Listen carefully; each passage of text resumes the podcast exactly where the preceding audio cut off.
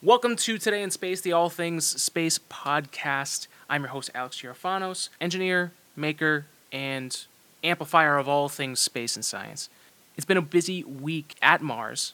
Three missions from three different countries. Two have already made it into orbit successfully, and the other is still to come.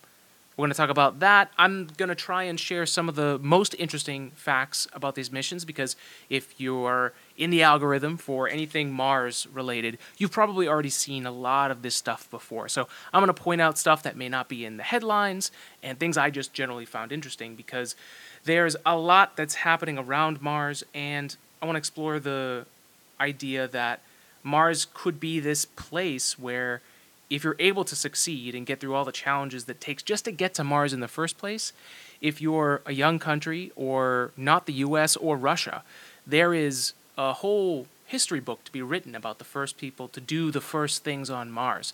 And that's what these two missions, Tianwen 1 and the Hope mission, are doing at Mars. So let's dive into that. Let's talk about some specifics and then roll right into it because I'm ready to go.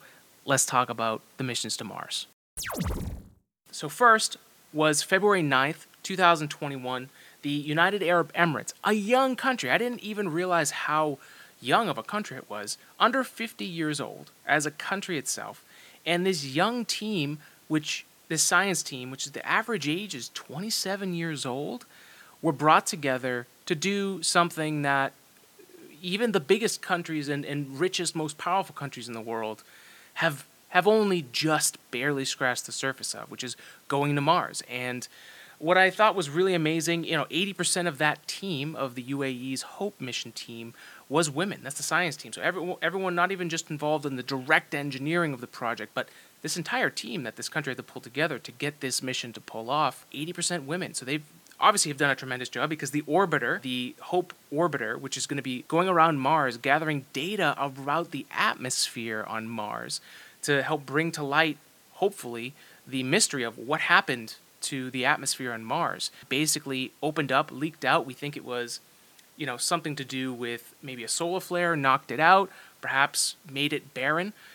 Perhaps that did something to it, but we don't have this global atmospheric map of Mars, and that's what this team is hoping to add to the knowledge economy of humanity's understanding of Mars.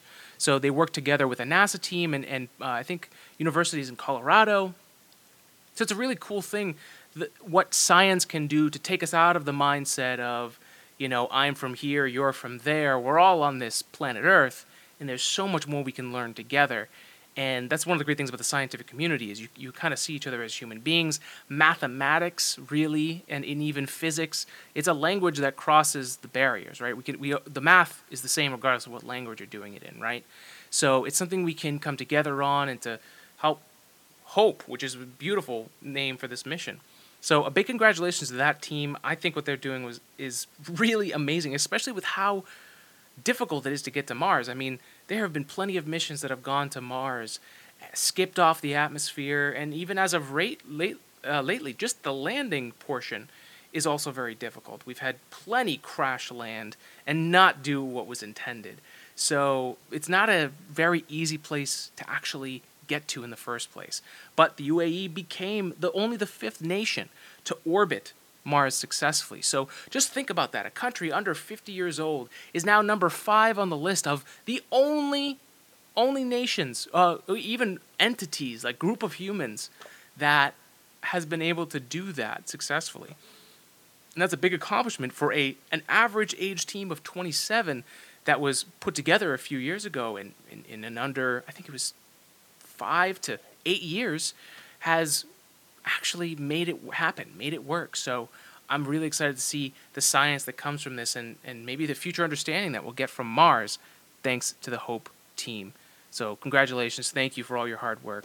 And uh, let's get some science going.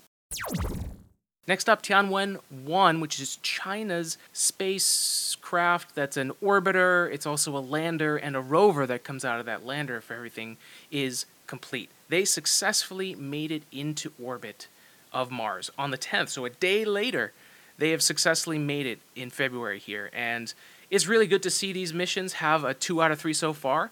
Perseverance is going to be uh, February 18th, so we've got a little more time for that to happen. With the Tianwen 1 mission, it's really interesting to, to talk about the scope of what what China's really trying to do on Mars. And it mirrors very much what the US is trying to do currently.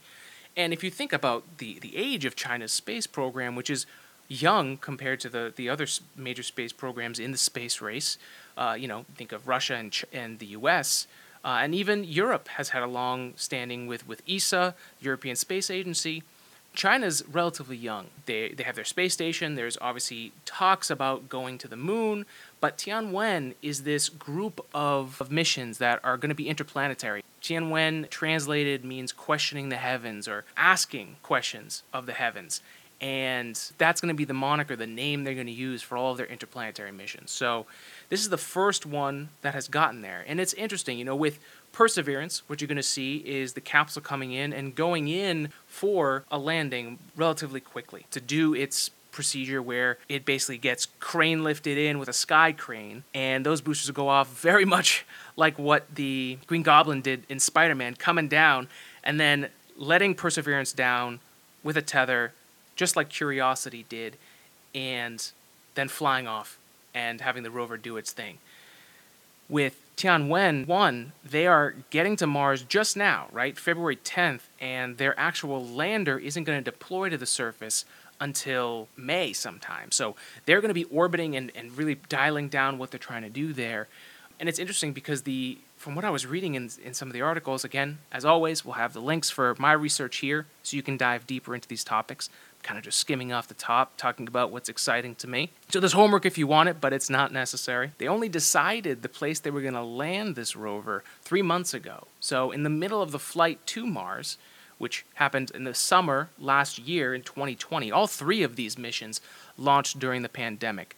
So uh, it's pretty crazy that you know we're six or so months later, and here they are. They've made it, and hopefully we're going to get great things from them at Mars. So far, things are looking pretty good. But the Tianwen series of missions, especially on Mars here, is going to set up something that will be another first, which is returning actual regolith soil from Mars, a sample, to Earth. And that could give us tons more in depth analysis of the planet, where it is today, what happened to it, how it compares to Earth, and we can learn a lot about our future and Mars's past. So, Tianwen 1, the rover that will make its landing in May, is going to try and collect samples and set them up for another mission to come by and bring them back home. Perseverance is also going to be setting that up with caching, where it's going to be storing samples on the surface, which will then have another mission to come back to Mart Watney the samples into orbit where they'll catch them and bring them back home. So uh, some sci-fi coming into real life, and this is again all if everything goes according to plan. So so far we're two for three. Knock on wood, because I am superstitious and from New England. We'll knock on wood there, just for good for good fun. And if China is successful with the landing and initial startup of their rover from Tianwen 1, they will be only the third nation to successfully land a rover on the planet. Which, again, there have been uh, many victories and many uh, devastating failures from various types of landers on Mars. It just really isn't as easy as it looks. Yes, the Martian atmosphere is thinner, but that also means you can't use the atmosphere for braking. There's enough gravity and enough speed that you have to deal with that just makes it a really complicated thing to do from a very long way away. You know, that's seven minutes of the actual landing process for Perseverance is one of the most nerve wracking things to, to witness, obviously to be a part of on the team. I haven't experienced it myself, but there's plenty of video footage out there. Those seven minutes, everything is up to the rover and to Mars at that point for everything to go to go according to plan. And to close out this episode, I think the thing that's really exciting, there's two real big areas that I think these two new countries in the mix, China and United Arab Emirates, having both of these countries in there having a young country under 50 years old, right? Having a, a, country with a young space program with a lot of really motivated engineers and and very big expectations with the government's money and effort behind it. It's showing us that you don't necessarily need to be the top country, the second country, or be the biggest power to make a big difference in space. And I think one of the great things is this kind of international partnership that comes from this scientific objective of we're getting more information to close the gaps on the knowledge we already have now instead of it being necessarily like an ego trip like well, we're going to get our own data the point i'm trying to make here is that you don't have to be the biggest country in the world like the space race told us space race 1.0 told us from before where there has to be a military dominant ideal behind why we're going there, we can actually work together to learn more about the whole thing and then uh, spot in the history books for some of these younger countries that are going to take the risk to try and make it happen. And with the UAE, it really shows you the, the Hope team. It shows you that teamwork is really one of the most important things, and you don't have to have the most esteemed or the, the highest skilled engineers and scientists, not to take anything away from that team, but it just shows you that with the right resources, with the right motivation, I mean, this is their country's first mission. I mean, this is this is a big deal for them, and it sh- it gives you a glimpse into how it was possible in the early space race days when no one had had done it before, and it's this hail mary for a small country to put themselves on the map in a really really big way, and and Mars and scientific progress can can benefit and we can all learn more from that. So that that's a pretty good deal for humanity. And it just shows you that space programs, even if they're small, can be great amplifiers for a country, for whatever their cause is, for how the other humans look at that country and perceive it, and how we work again together for getting this information and learning more. And with China, it also shows you that you don't necessarily need the timeline that the US and Russia and some of Europe had with their space programs, you can have a space program that's young and can do the same missions that say the US is doing today. And I bring up the comparison between Tianwen 1 setting up this return mission, this return sample mission, when we've got the US and NASA doing the same exact mission. So we're at this point where the technology and the advancement and the common knowledge of what's out there is hitting this crossroads where countries with a little less experience than the top experts in the world can still make it happen, and we can all benefit from it. So, those are my thoughts. I wanted to keep it short and simple for this week. As always, I'd love to know what you thought of of this, you know, amazing triplet of Mars missions. What's your favorite?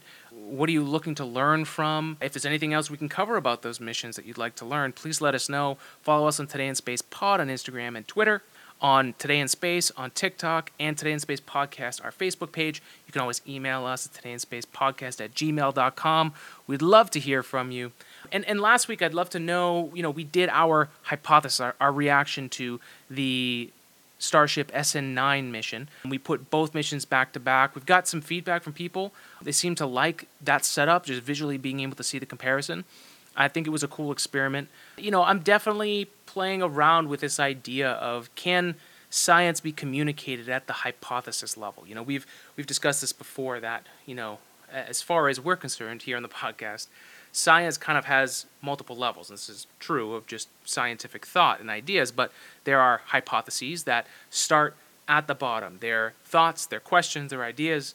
They're, they're sometimes based on things you already know, but they're trying to set up the next thing and they may be exciting and fun, but they're just that. Like they, we haven't tested it yet. We don't know if it's a real true showing of what reality really is. Um, and that's what last week was. You know, I was going literally off the top of my head based on what I had before. I got some things wrong, which I did my best to try and say, hey, I might be wrong.